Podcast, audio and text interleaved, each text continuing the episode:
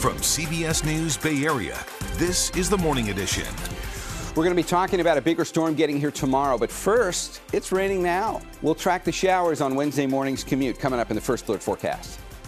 I shouldn't have to go through those four years in fear. I shouldn't have to feel a sense of danger whenever I'm walking in the halls. She absolutely should not. Students expressing their fears this morning after a deadly stabbing at a North Bay high school. The message taken to the superintendent and how students are making their voices heard today again. Plus, Amanda, another break could be coming for tenants in San Francisco. The discussions to extend the city's eviction moratorium right now. And with that wet weather means we've got uh, busy conditions on the freeways. I'll have your top traffic trouble spots coming up, and that includes that ride across the Bay Bridge.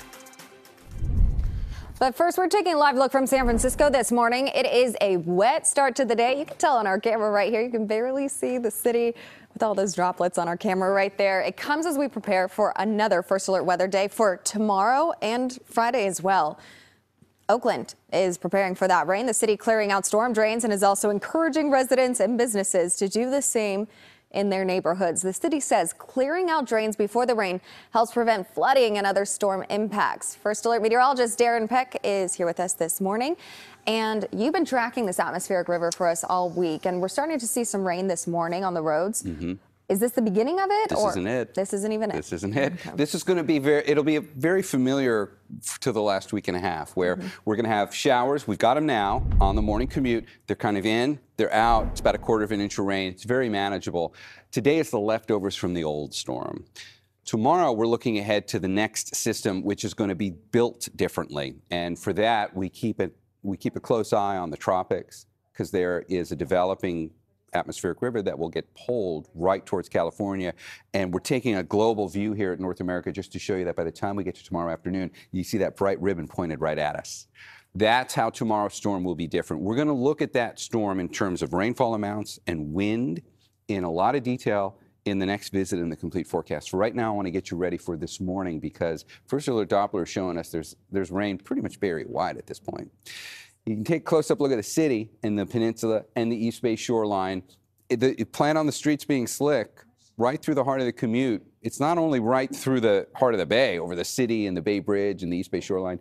It's up and down 680. We've been watching steady rain for places like Walnut Creek and Concord. And that line of rain, which is giving us the showers now, kind of over the city and the East Bay, marches south right through the morning commute.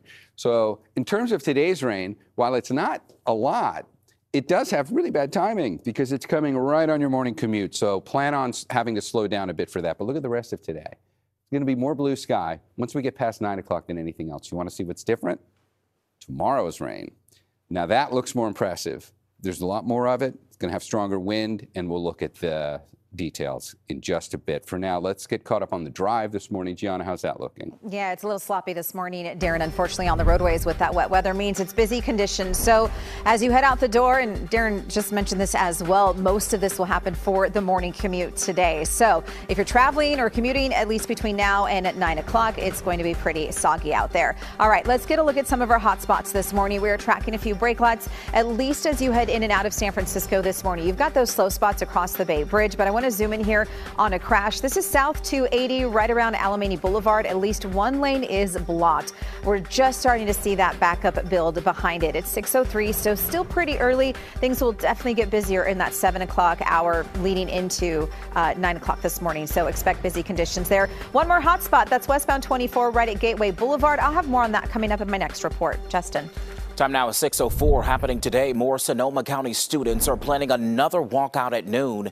It comes one week after 16-year-old Jayden Pienta was stabbed to death in a classroom fight at Montgomery High School in Santa Rosa. Today, the students will also march at 445 from the courthouse square to City Hall ahead of a school board meeting.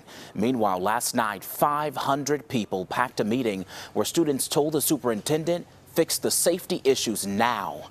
Betty Yu talked to a student who isn't even in high school yet and says fights at her school are already out of control. The concern about school safety and resources wasn't just expressed by students and parents from Montgomery High School at this listening session, it was shared by the community district wide. Let's teach our children about how to deal with people. We are humans. Students and parents made their fears and demands clear. They want to be protected and supported. Among the crowd of more than 500 people was eighth grader Alexa Torres. She already feels anxious about entering high school.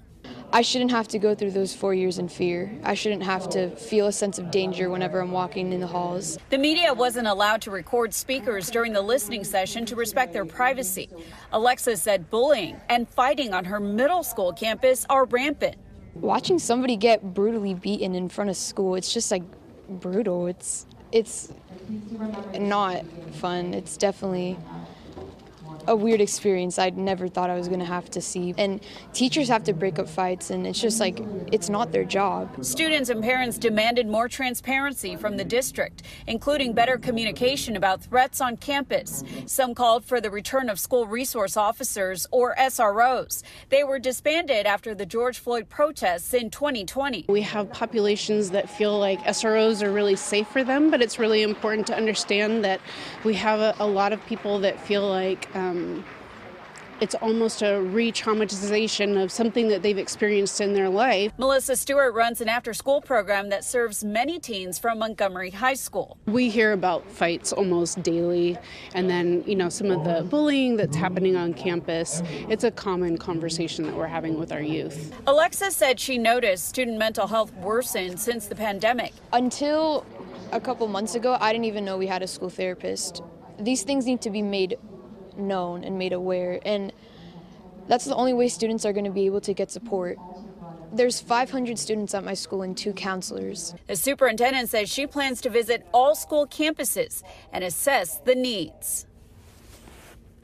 Amanda, you're looking at some top stories this morning, including the latest on those uh, Americans that were killed in Mexico. A lot of people are talking about this and yeah. also worried about it just mm -hmm. with mm-hmm. travel. So, those two Americans kidnapped in Mexico last week are recovering at a hospital in Texas after they were rescued yesterday. The two other Americans in the group were killed.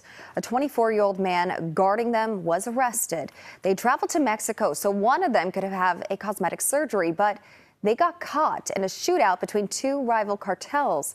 One Mexican citizen was confirmed to have died in the crossfire, too.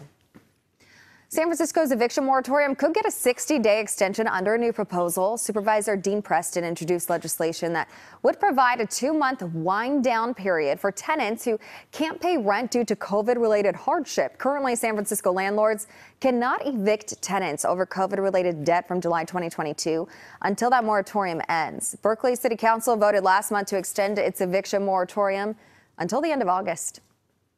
The city of Half Moon Bay is looking for residents with vacant units that are willing to rent them out to those displaced after January's Mushroom Farm mass shootings. That's according to the San Mateo Daily Journal. The city hopes to get the farm workers into apartments or housing for six months to a year as the city figures out housing for the long term. That's a look at your